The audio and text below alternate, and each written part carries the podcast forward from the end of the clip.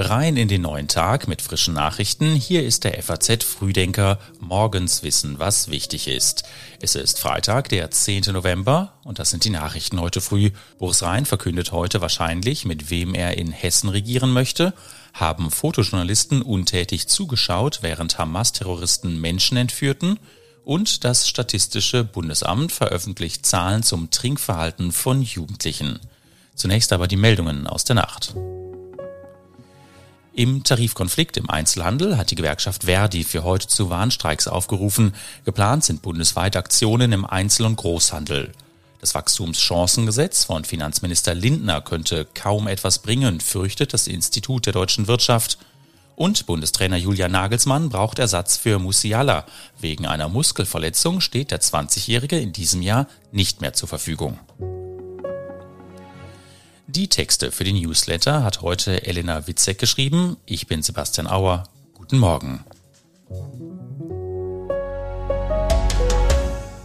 Nach der Hessenwahl am 8. Oktober ist noch immer unklar, mit wem die CDU koalieren wird. Heute könnte sich das ändern. Wegen der Ministerpräsidentenkonferenz wurden die Unterredungen in Wiesbaden Anfang der Woche unterbrochen. Vorher hatte Boris Rhein von der CDU schon von atmosphärisch positiven und inhaltlich konstruktiven Sondierungen geredet. Das Ergebnis am Wahlabend in Hessen war eindeutig, weswegen sich Boris Rhein schon damals freute. Und eines ist ganz klar, die Bürgerinnen und Bürger in Hessen haben gewählt und sie haben einen klaren Regierungsauftrag erteilt, und zwar an die CDU Hessen. Die CDU kann sich ihren Bündnispartner aussuchen. In der Partei gibt es sowohl Stimmen für eine Fortführung von Schwarz-Grün als auch für eine neue schwarz-rote Koalition. CDU und Grüne haben etwa ein Jahrzehnt ziemlich geräuschlos zusammen regiert, aber mit der SPD könnte es mehr Schnittmengen geben. Über einen neuen Koalitionsvertrag mit der CDU müssten die Grünen in einer Urabstimmung entscheiden. Die SPD hat für den Fall einer nicht sehr erwartbaren Einigung mit der CDU den 16. Dezember für einen Parteitag reserviert, bei dem dann etwa 400 Delegierte über einen Koalitionsvertrag abstimmen würden. Der neue hessische Landtag konstituiert sich dann am 18. Januar. Viele Jüdinnen und Juden fühlen sich in Deutschland nicht mehr sicher. Die Justizminister der Bundesländer treffen sich deswegen in Berlin. Auch jüdische Repräsentanten kommen. Angemeldet sind auch der israelische Botschafter und der Präsident des Zentralrats der Juden, Josef Schuster. Der sagte gestern, Wer verstehen will, was Jüdinnen und Juden in diesen Tagen fühlen, der muss sich der historischen Pogromerfahrung im jüdischen Denken bewusst sein.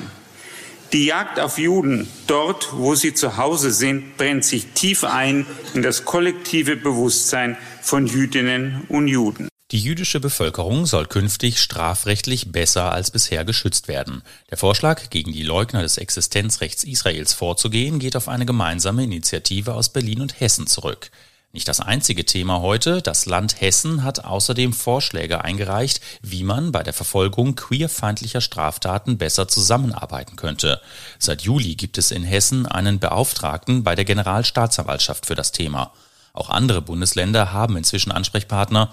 Die Straftaten gegen lesbische, schwule und Transpersonen haben in den vergangenen Jahren zugenommen. Nun also doch, der Industriestrompreis kommt. Nach monatelangem Streit stimmt der Bundestag heute über eine Reform des Energiewirtschaftsrechts ab. Die Bundesregierung plant eine Senkung der Stromsteuer für die Wirtschaft von 2,0 Cent pro Kilowattstunde auf das europäische Mittelmaß von 0,05 Cent. Davon soll dann auch der Mittelstand profitieren. Außerdem ist eine Ausweitung der bisherigen Kompensation für Konzerne geplant, die besonders unter hohen Strompreisen leiden. Sie wird um fünf Jahre verlängert. BDI-Präsident Siegfried Russwurm zeigte sich im Heute-Journal zufrieden. Also es sind viele richtige Elemente drin. Es ist Planungssicherheit für fünf Jahre. Das hilft auch. Im internationalen Vergleich ist der deutsche Strompreis ziemlich hoch und zwar sowohl für Verbraucher als auch für Unternehmen. Große Industriekonzerne hatten damit gedroht, ihre Produktion in Länder mit niedrigeren Strompreisen zu verlagern. Das könnte Deutschland Arbeitsplätze kosten. Daher jetzt die Entscheidung für die Subvention der Industrie. Geplant wurde vorerst bis 2030. Bis dahin sollen die erneuerbaren Energien so stark ausgebaut sein, dass die Strompreise von alleine sinken. Machten sich freie Fotojournalisten zu Helfern des Terrors? Warum waren sie so früh vor Ort? Und war es falsch, ihre Bilder zu veröffentlichen? Der israelische Militärsprecher hat jetzt auf Instagram ein Bild gepostet, das zwei Fotojournalisten neben einem Konvoi von Hamas-Terroristen zeigt, die Geiseln abtransportieren, offenbar vom 7. Oktober. Quelle war die Organisation Honest Reporting. Vier Fotografen benennt Honest Reporting, deren Bilder die Agentur AP verwendet habe und die freiberuflich auch für Medien wie CNN und die New York Times arbeiteten. Eine der Fotografen soll sich in einem anderen Kontext mit einem Hamas-Führer gezeigt haben. Ein anderer habe ein Bild von Shani Luke auf dem Pickup aufgenommen, als die Entführer mit ihr posierten. Ein weiterer habe die Agenturen mit Bildern misshandelter und entführter Israelis versorgt. Das könnte also heißen, dass die grausamen Bilder, die um die Welt gingen, nicht nur von Hamas-Leuten aufgenommen wurden, sondern auch von Fotografen vor Ort, deren Aufnahmen von internationalen Nachrichtenagentur verbreitet wurden. Der tiefe Fall des René Benko. Der Österreicher gehörte lange zu den einflussreichsten Immobilienunternehmern in Deutschland. Jetzt ist er Opfer seines Größenwahns geworden. Was wird aus seinem Erbe?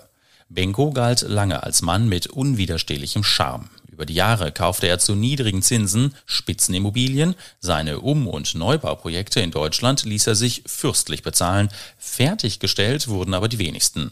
Seine Firma Signa war auch an Medienunternehmen beteiligt, etwa an der österreichischen Kronenzeitung. Im Fall von Karstadt und Kaufhof nutzte er die drohende Insolvenz, um für die Zusicherung Arbeitsplätze zu erhalten, politische Rückendeckung und unternehmerische Vorzüge zu verhandeln. Am Ende waren staatliche Zuschüsse in Millionenhöhe futsch.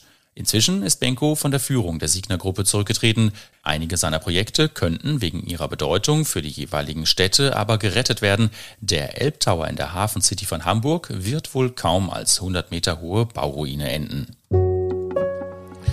Mysteriöser Prozess. Im Mai hat ein Mann im Mercedes-Werk Sindelfingen zwei türkische Kollegen erschossen. Gestern begann der Prozess. Es geht um Mord und jeweils indirekt um Politik. Am ersten Prozesstag hat der Schütze seinen Anwalt eine Erklärung verlesen lassen, in der er die Tat zugibt. Er habe sich von den beiden Getöteten gemobbt und gedemütigt gefühlt. Er bereue die Tat sehr. Murat D., der unter den Arbeitern als Gegner Erdogans galt, hatte seine beiden Kollegen drei Tage vor der Präsidentschaftswahl in der Türkei erschossen. Daher war auch über eine politisch motivierte Tat spekuliert worden. Und auch das ist gut zu wissen heute, kurz vorm Wochenende, Stichwort Alkohol. Das Statistische Bundesamt veröffentlicht heute Zahlen, wie häufig Jugendliche zuletzt volltrunken behandelt werden mussten.